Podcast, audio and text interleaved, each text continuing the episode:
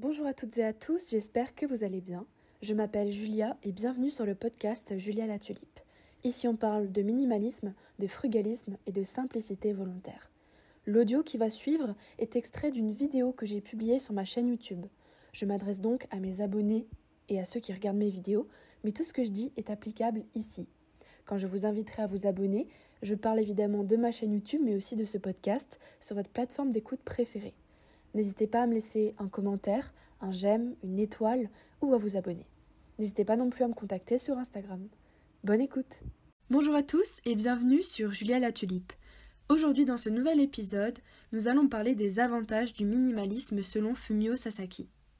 Dans son livre L'essentiel et rien d'autre, l'auteur Fumio Sasaki nous partage les choses qui ont changé en lui depuis qu'il est devenu minimaliste. Son livre m'a énormément plu et aidé dans mon cheminement personnel. C'est donc tout naturellement que je souhaite vous partager les 12 avantages du minimalisme qu'il présente comme 12 choses qui ont changé en lui depuis qu'il est minimaliste. Cette vidéo a déjà une première partie qui est sur ma chaîne, je vous mettrai le lien en barre d'infos. Je vous invite à aller la voir, elles peuvent être vues dans le désordre. Elle présente les 6 premiers avantages du minimalisme.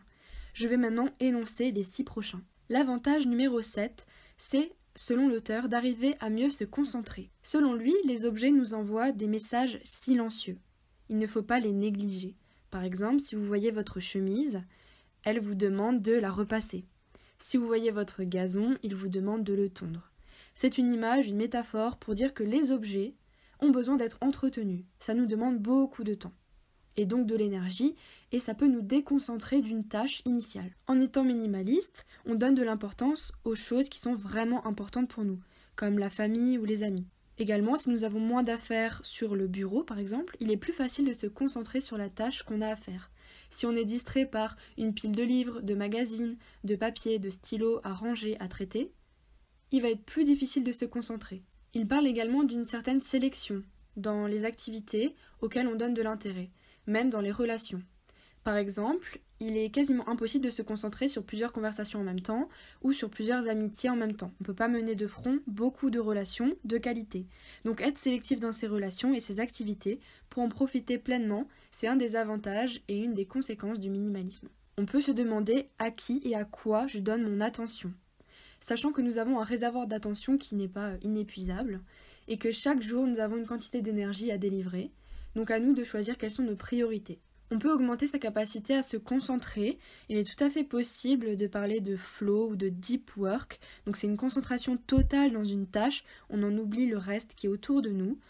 Et ce niveau d'attention peut être atteint grâce à la pratique. Mais si vous êtes constamment distrait par rapport à un objet, une chose à réaliser, une to-do list euh, longue comme le bras, ou euh, des amis ou des relations qui vous polluent entre guillemets l'esprit, il est plus dur de se concentrer et votre réservoir va s'épuiser plus vite. C'est un petit peu comme un muscle qu'il faudrait entraîner pour qu'il devienne plus gros et qu'il soit plus endurant. Donc la concentration, ça se travaille et le minimalisme peut y contribuer. Le huitième avantage est assez simple à comprendre. J'économise quand je suis minimaliste. Tout simplement, quand je réduis ma consommation, j'économise plus d'argent. Par exemple, euh, je peux également en gagner en vendant les objets dont je ne me sers plus, je vais économiser car je ne vais pas être soumis à des euh, tentations ou à des achats impulsifs. Je vais peut-être euh, moins gaspiller d'argent parce que je deviens plus sélectif dans euh, mes achats, dans mes relations, dans mes sorties. Je vais consommer moins d'énergie, je vais essayer de consommer moins de matières premières, de réfléchir plus ou moins à mon mode de vie.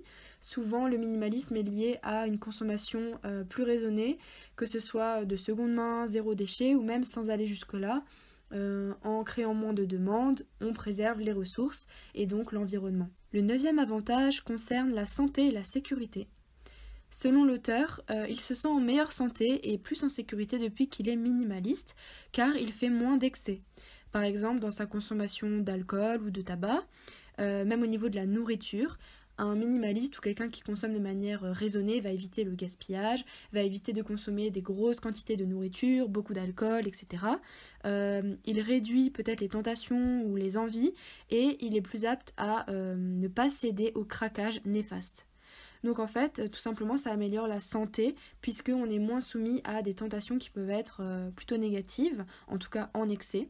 Et donc plus de sécurité car euh, si on consomme moins d'alcool, on est moins soumis forcément à des accidents par exemple. De plus, un autre avantage qui est énoncé, c'est que euh, quand notre intérieur est plus grand parce qu'il a été débarrassé de ses possessions, en tout cas plus spacieux et propre, on a plus de temps aussi, comme on l'a vu dans la première vidéo, donc on peut pratiquer un sport. Euh, on a plus envie de prendre du temps pour cuisiner, etc. Donc on mange plus sainement et on bouge plus. Le dixième avantage concerne les relations. Quand on est minimaliste, on privilégie la qualité à la quantité. Et les gens ne sont pas des objets que l'on utilise, qu'on remplace et qu'on jette. Il faut prendre soin des autres et prendre soin de soi. Donc c'est dans la relation aux autres mais aussi à soi-même qu'on peut créer une certaine profondeur. Plus on va éliminer le superflu, que ce soit dans nos distractions personnelles ou dans nos relations tout simplement, moins il y aura de friction et il y aura plus de temps pour les personnes et les choses qui comptent vraiment pour nous. Donc on attire de meilleures relations plus profondes. Par exemple, on va couper la télévision quand on parle à quelqu'un, on va pas être en même temps sur le téléphone quand on écoute un ami, on va pas être sur nos écrans, on va être vraiment concentré sur ce que l'autre dit.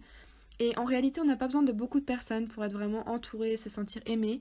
Avoir euh, un bon ami, deux, trois bons amis, c'est très suffisant, c'est largement suffisant en fait pour être épanoui, euh, avoir des relations de qualité, c'est beaucoup plus satisfaisant sur le long terme surtout que d'avoir des relations euh, qui sont certes plus nombreuses, mais qui perdent de qualité. En plus, on entre en général dans une sorte de bienveillance et de dialogue euh, plus prononcé une fois qu'on a réussi à se détacher de l'image qu'on voulait renvoyer aux autres via nos possessions, qu'on a arrêté de se comparer à eux via ce qu'on possède ou ce qu'ils ont, et on essaie de rentrer dans une relation peut-être un petit peu plus, euh, plus profonde, plus intense et euh, plus satisfaisante selon moi.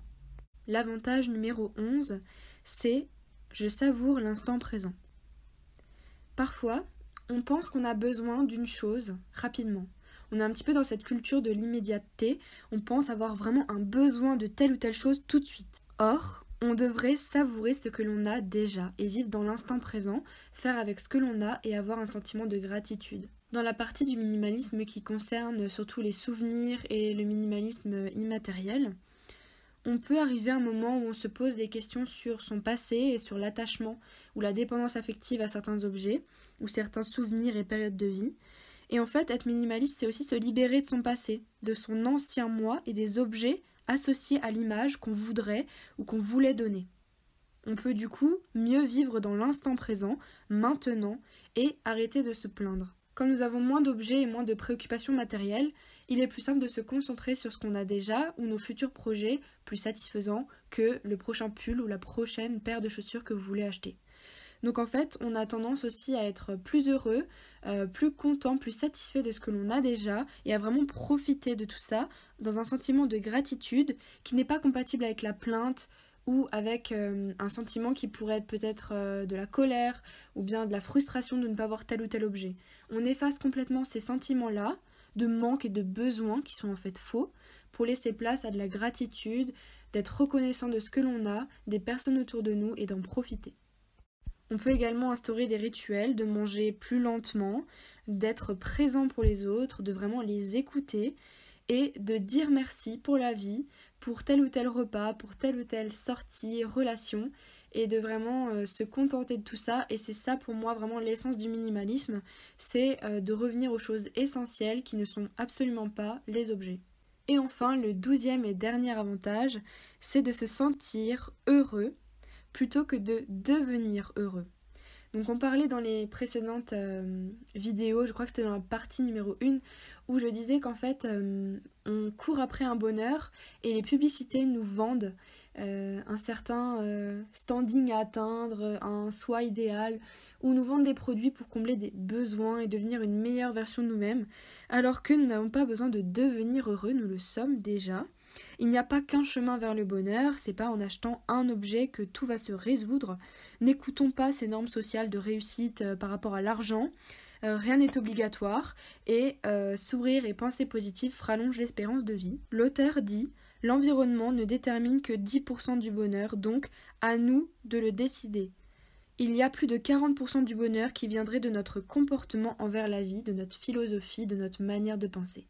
Et il est vrai que il y a des gens qui vivent dans des conditions matérielles déplorables, qui ont très peu de choses, qui vivent avec peu de moyens, qui ont parfois des conditions de vie presque insalubres, et pourtant ils sont heureux et s'estiment heureux, parce que 40% euh, de notre capacité à être heureux dépend de notre façon de voir les choses. Pour être heureux, il n'y a pas une liste euh, d'achats à cocher. Euh, il ne faut pas avoir une maison, il ne faut pas avoir une voiture, des enfants, une femme, un mari. Il n'y a pas une liste en fait de choses à cocher pour être heureux. Chacun peut être heureux ici et maintenant. Et le minimalisme peut être un moyen d'être plus heureux. J'espère que les explications ont été claires, que vous avez compris l'essence de ces six avantages du minimalisme que nous partage l'auteur. J'espère que cette vidéo vous aura plu. Si vous n'avez pas déjà vu la première partie, je vous invite à aller la voir. Je vous mets le lien en description, ainsi que le lien vers le livre si vous voulez le lire, si ce n'est pas déjà fait. Dites-moi en commentaire si vous avez d'autres avantages du minimalisme que vous souhaiteriez euh, énoncer. Est-ce que vous avez déjà lu le livre? Est-ce qu'il vous a plu?